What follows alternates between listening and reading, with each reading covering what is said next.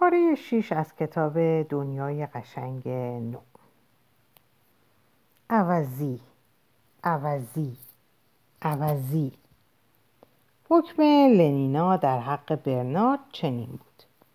به راستی هم آنقدر عوضی که لنینا ظرف چند هفته بعد از آن تاریخ بیش از یک بار این سوال را از خود کرده بود که آیا بهتر نیست از گذراندن تعطیل در نیو مکسیکو منصرف شود و به جای آن با بنیتو هوور به قطب شمال برود. مشکل اینجا بود که قطب شمال را دیده بود. همین تابستان گذشته با جورج ادزل به آنجا رفته بود. و از اینها گذشته به نظرش خیلی نفرت انگیز می آمد. کاری نبود که آدم بکند و هتل هم خیلی قدیمی بود. تلویزیون در اتاقهای خواب نگذاشته بودند. ارگ عطری در کار نبود و موزیک ترکیبیش هم گند گند. و برای بیش از 200 مهمان فقط 25 استادیوم توپ بازی روی پله برقی وجود داشت. نه اصلا دلش نمی‌خواست بار دیگر رنگ قطب شمار را ببیند. به علاوه قبلا فقط یک بار به آمریکا سفر کرده بود و چقدر هم ناقص. یک تعطیل آخر هفته کمخرج در نیویورک با ژان ژاک حبیب الله بود. یا با بوخانوفسکی جونز به خاطر نمی آورد. به هر حال مطلقا اهمیتی نداشت. تصور پرواز دوباره به غرب و برای یک هفته ای تمام بسیار جالب بود. از این گذشته دست کم سه روز از یک هفته را در وحشی کده می گذراندن. در تمام مرکز جوجه کشی تعداد آنهایی که تا به حال به داخل وحشی کده راه پیدا کرده بودند بیش از نیم دوجین نبود.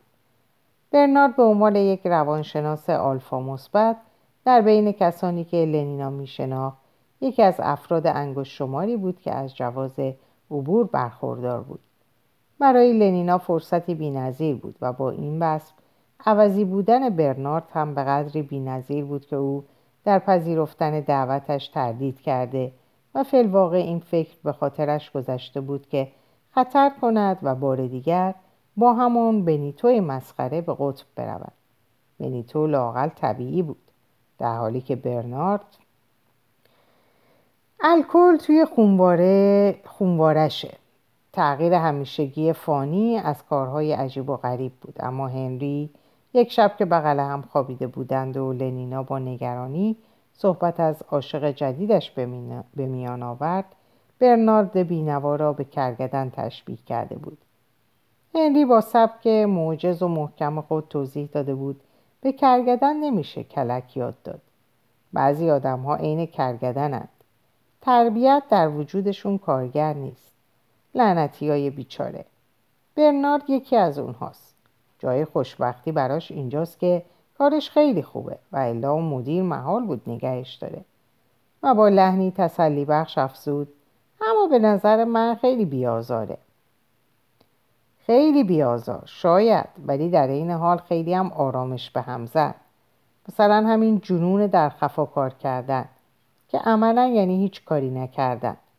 چون مگه چه چیزی وجود داشت که آدم بتونه مخفیانه انجام بده؟ البته سوای هم بستر شدن. ولی آدم که نمی‌تونه همیشه خدا این کارو بکنه. بله چه چیزی؟ نخستین بعد از ظهری که با هم رفتن بیرون هوا لطف خاصی داشت. لنینا پیشنهاد کرد که در کلوپ تورکوی کانتری شنا کنند و بعدش اسرانه را در آکسفورد یونیون بخورند. اما برنارد فکر کرد اونجا خیلی شلوغه خب یک دور گلف الکترومغناطیسی در سنت آندروس چطور؟ باز هم نه. گلف الکترومغناطیسی به نظر برنارد اتلاف وقت بود. لنینا با حیرت پرسید پس وقت برای چیه؟ ظاهرا برای قدم زدن در لیک دیستریکت که برنارد اکنون پیشنهادش رو کرده بود. فرود آمدن در نوک اسکیداو و دو سه ساعتی در خلنگزارها گردش کردن. تنها با تو لنینا ولی برنارد ولی برنارد ما که امشب تا صبح با هم تنهاییم. برنارد سرخ شد و نگاهش را به طرف دیگر برگردان و با تته پته گفت منظورم اینه که با هم تنها حرف بزنیم. حرف بزنیم؟ آخه از چی؟ قدم زدن و حرف زدن. این برای گذراندن یک بعد از ظهر روش بسیار عجیب غریبی به نظر میاد. سرانجام برنارد رو وادار کرد که برخلاف میلش به آمستردام پرواز کنه تا مسابقات قهرمانی کشتی زنان در دسته سنگین وز در دور یک چهارم نهایی رو تماشا کنند. برنارد قرقر کرد. طبق معمول توی شلوغی. تمام آن روز بعد از ظهر به نحو علاج ناپذیری گرفته باقی ماند. با دوستان لنینا حرف نزد با آنکه قبل از شروع زورآزمایی دوجین دوجین توی بار بستنی سوما جمع شده بودن توی بار بستنی سوما جمع شده بودن و به رغم حال فلاکتش از خوردن یک ذره بستنی توت که لنینا می‌خواست به زور به او بخوراند مطلقا خودداری کرد و گفت ترجیح میدم خودم باشم.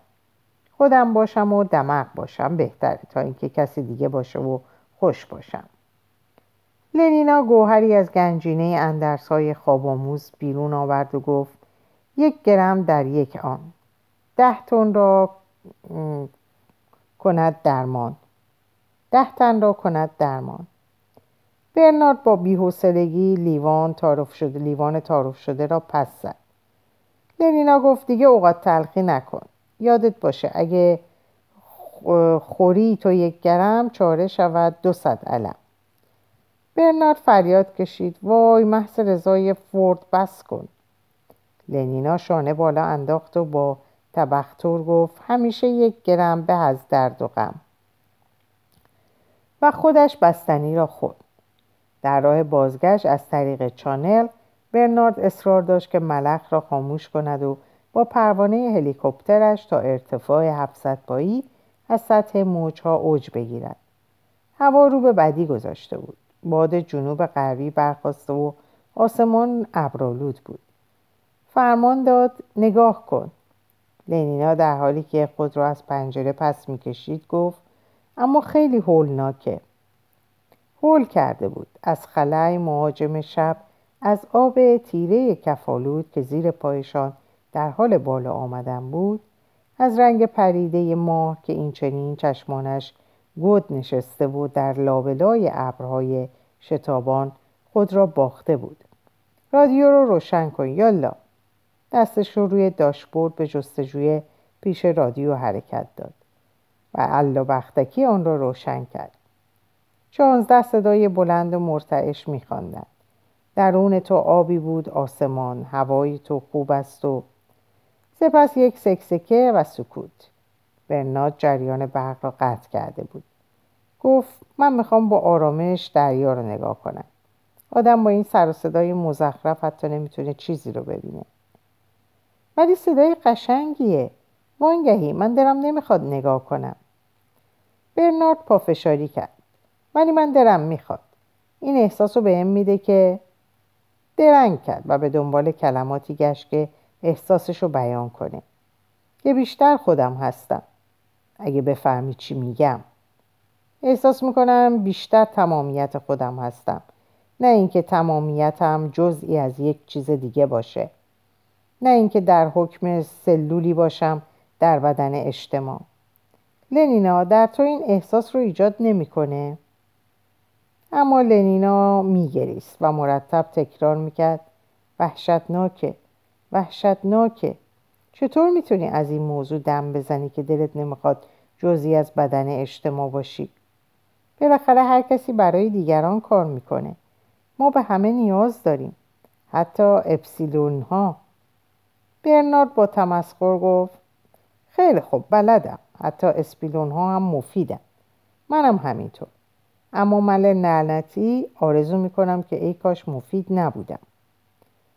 لنینا از این کفگویی یکه خود با لحنی حیران و پریشان اعتراض کرد. برنارد چطور می‌تونی نباشی؟ برنارد متفکرانه و با روالی متفاوت تکرار کرد. چطور می‌تونم؟ نه مسئله اساسی اینه که اگه نتونم چطور میشه؟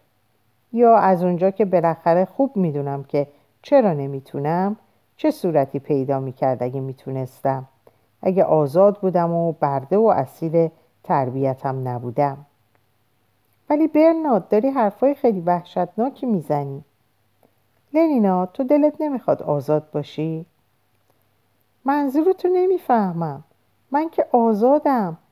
آزادم در اینکه بهترین کیف و گذرانها رو بکنم. امروز روز همه خوشبختن. برنارد خندید. امروز روز همه خوشبختن. ما اینو از سن پنج سالگی به خورد بچه ها میدیم. اما لنینا دلت نمی‌خواست آزاد بودی که به یه طریق دیگه خوشبخت باشی؟ مثلا به طریقه خاص خودت و نه به روش همه افراد دیگه. لنینا تکرار کرد منظورتو نمی‌فهمم. سپس ملتمسانه رو به اون کرد. وای بیا برگردیم برنارد خیلی از اینجا بدم میاد. دوست نداری با من باشی؟ اما آخه برنارد اینجا جای ترسناکیه. فکر می‌کردم اینجا بیشتر بیشتر با هم دیگه هستیم. بدون هیچ چیزی غیر از دریا و ماه.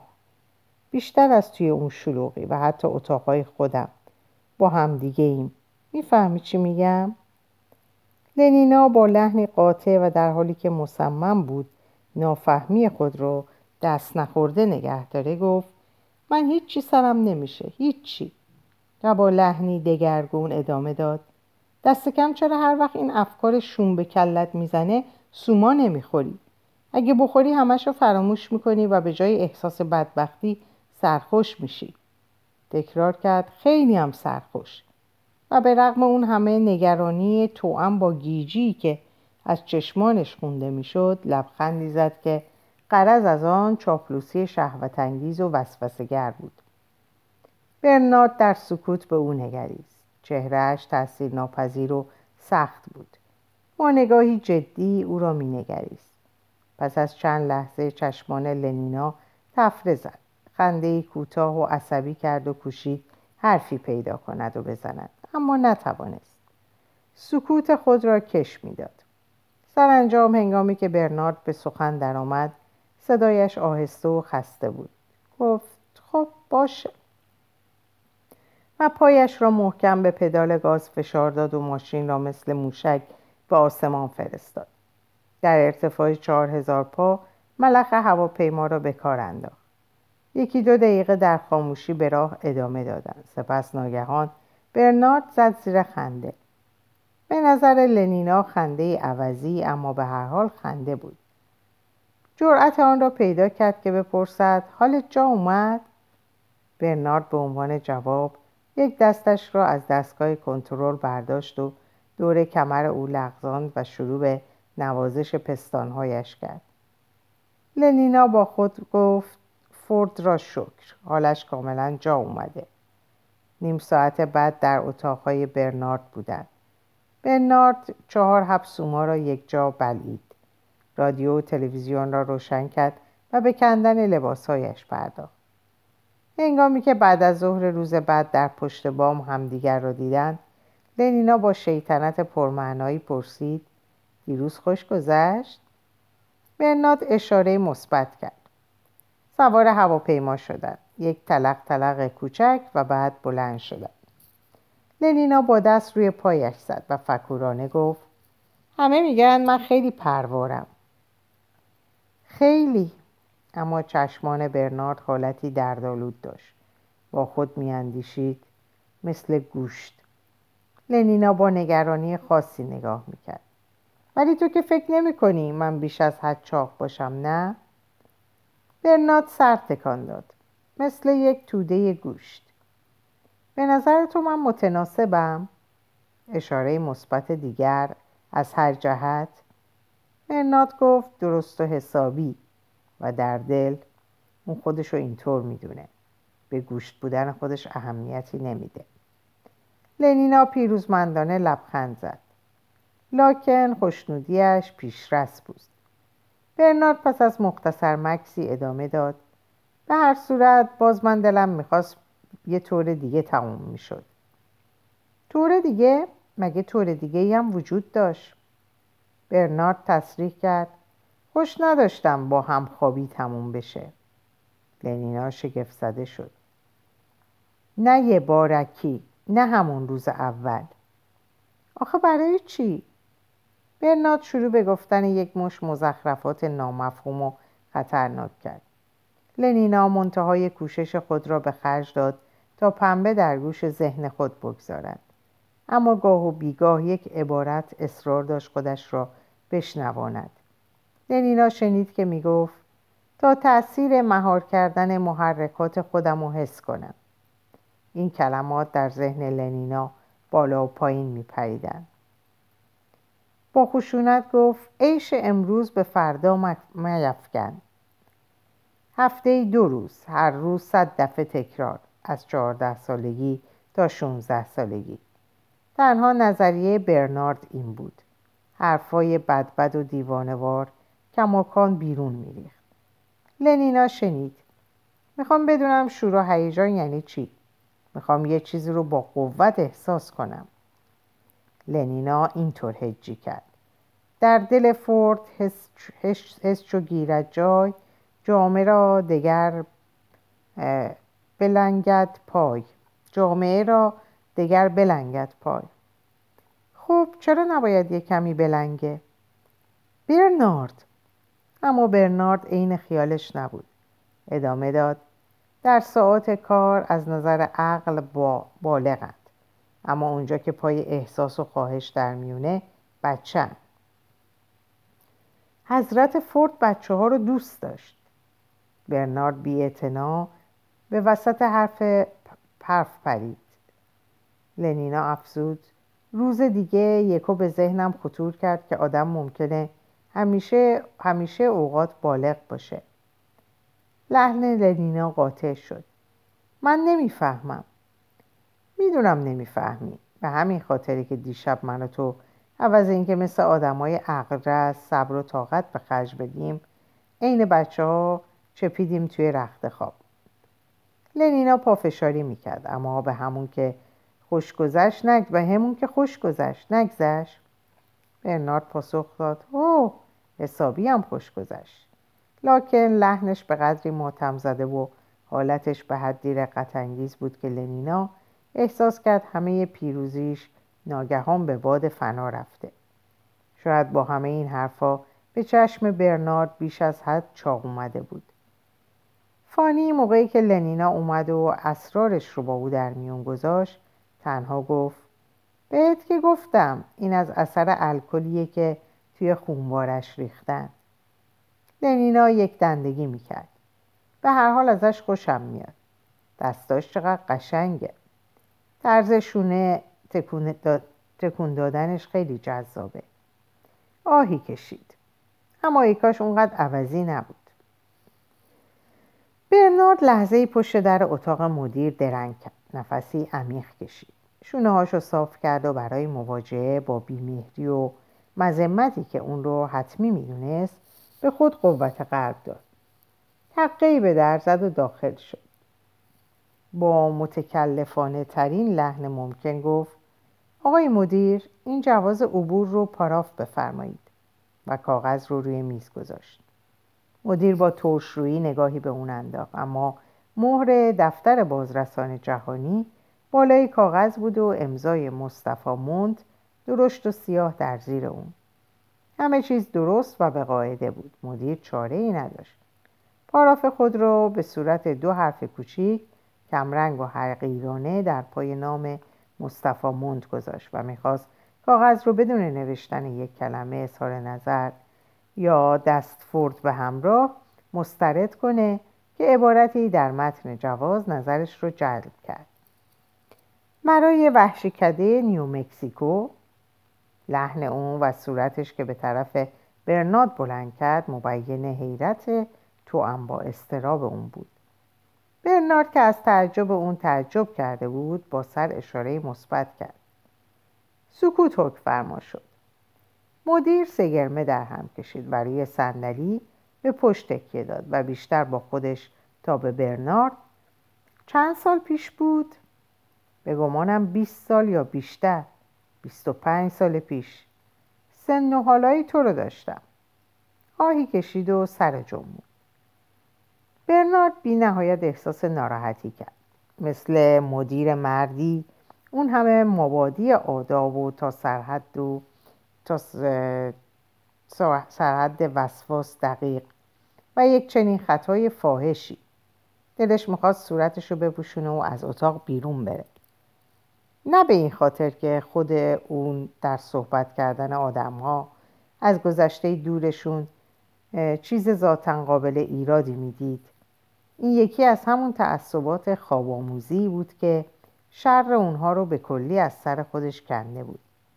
اونچه که باعث شد جا بخوره وقوف به این موضوع بود که مدیر خودش رو به ارتکاب عمل ممنوعی عمل ممنوعی که خود قبیح می‌دونست لو داده بود. تحت چه الزام درونی؟ برنارد با وجود ناراحتی با اشتیاق گوش می‌داد. مدیر می‌گفت منم همین فکر تو رو داشتم. دلم می‌خواست یک بار وحشی کده ها رو ببینم. جوازی برای نیومکسیکو گرفتم و برای گذراندن تعطیل تابستون رفتم اونجا. با دوست دختری که اون وقتا داشتم. اون بتا منفی بود و فکر کنم چشمانشو بست. موهای زردی داشت. به هر حال پروار بود. خیلی پروار. اینا رو به یاد دارم. بله. رفتیم اونجا و وحشی ها رو تماشا کردیم و با اسب این طرف و اون طرف تاختیم از این کارا. اون وقت تقریبا روز آخر مرخصین بود که بله اون قیبش زد. سوار اسب رفته بودیم. بالای یکی از اون کوههای آتش فشان و هوا بی نهایت گرم و طاقت فرسا بود. بعد از نهار خوابیدیم یا دست کم من خوابم بود شاید تنها رفته بود بگرده. باری وقتی بیدار شدم نبود. مهیبترین رعد و برقی که تا حالا دیدم. درست بالای سرمون داشت می‌زد. میریخت و میقرید و برق می‌زد. اسبا رم کردن و در رفتم و من وقتی می‌خواستم بگیرمشون افتادم و زانوم چنان آسیب دید که به زور راه می‌رفتم. با این وجود هی میگشتم و داد می‌زدم ولی اصلا اثری ازش نبود. بعد فکر کردم که شاید خودش تنها رفته به استراحتگاه. بنابراین از همون راهی که اومده بودیم خزیدم طرف دره. درد زانو عذابم می‌داد و سومای خودم رو گم کرده بودم. ساعتها طول کشید. بعد از نصف شب بود که رسیدم به استراحتگاه. ولی اونجا هم نبود. مدیر تکرار کرد. اونجا هم نبود. سکوت برقرار شد. سرانجام صحبت رو از سر گرفت. بله روز بعد تحقیقاتی انجام گرفت اما نتونستیم پیداش کنیم. شاید توی سوراخ سنبه ای افتاده بود یا شیر کوهی خورده بودش. فورد می‌دونه. به حال وحشتناک بود. این جریان در اون موقع خیلی ناراحتم کرد. به جورت می‌تونم بگم بیشتر از اونچه که بایست ناراحت شدم. چون بالاخره این اتفاقی بود که برای هر کس ممکنه پیش بیاد. هرچند البته بدن جامعه نیاز مبرم به این داره که سلول های ترکیب کنندش عوض بشن. اما مثل اینکه تسلای خواب آموزش چندان اثری نداشت با صدای آهسته ادامه داد من حالا هم گاه گداری خوابش رو می‌بینم. خواب می‌بینم که با قررش رد از خواب بیدار شدم و دیدم اون رفته. خواب می‌بینم که زیر درختایی دنبالش میگردم. در سکوت خاطره فرو رفت. برنارد تقریبا با قبطه گفت حتما ضربه وحشتناکی بهتون وارد شد. مدیر از لحن برنارد به صرافت برداشت نادرستی که برای اون حاصل شده بود افتاد. نگاهی تندی به وی انداخت و در حالی که رنگش کبود شده بود چشمانش رو برگردون. دوباره با بدگمانی و خشم توام با تمسخر به اون نگریست و گفت فکر نکنی من با دخترک رابطه نامشروعی داشتم.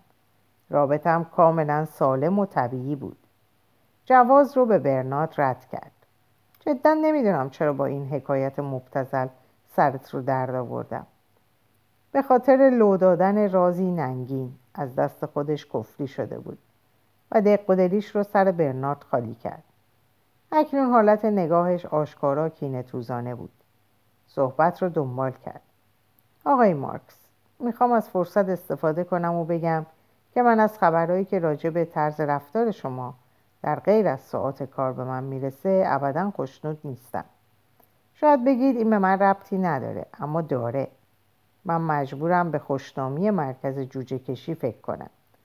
کارکنان من مخصوصا اونایی که از طبقات بالاترن باید از هر گمان بدی مبرا باشند. آلفاها طوری تربیت شدن که حتما مجبور نیستن که رفتار عاطفیشون بچگونه باشه. اما همین بهترین دلیل بر این مطلبه که باید کوشش مخصوصی به خرج بدن تا خود رو با محیط تطبیق بدن. وظیفهشون حکم می‌کنه گرچه برخلاف میلشون بچه صفت باشن. و بنابراین آقای مارکس بهتون هشدار میدم. صدای مدیر که از خشم و کینه ای که اکنون ظاهر صالحانه و غیر شخصی به خود گرفته بود میلرزید زبان ناخشنودی خود جامعه بود.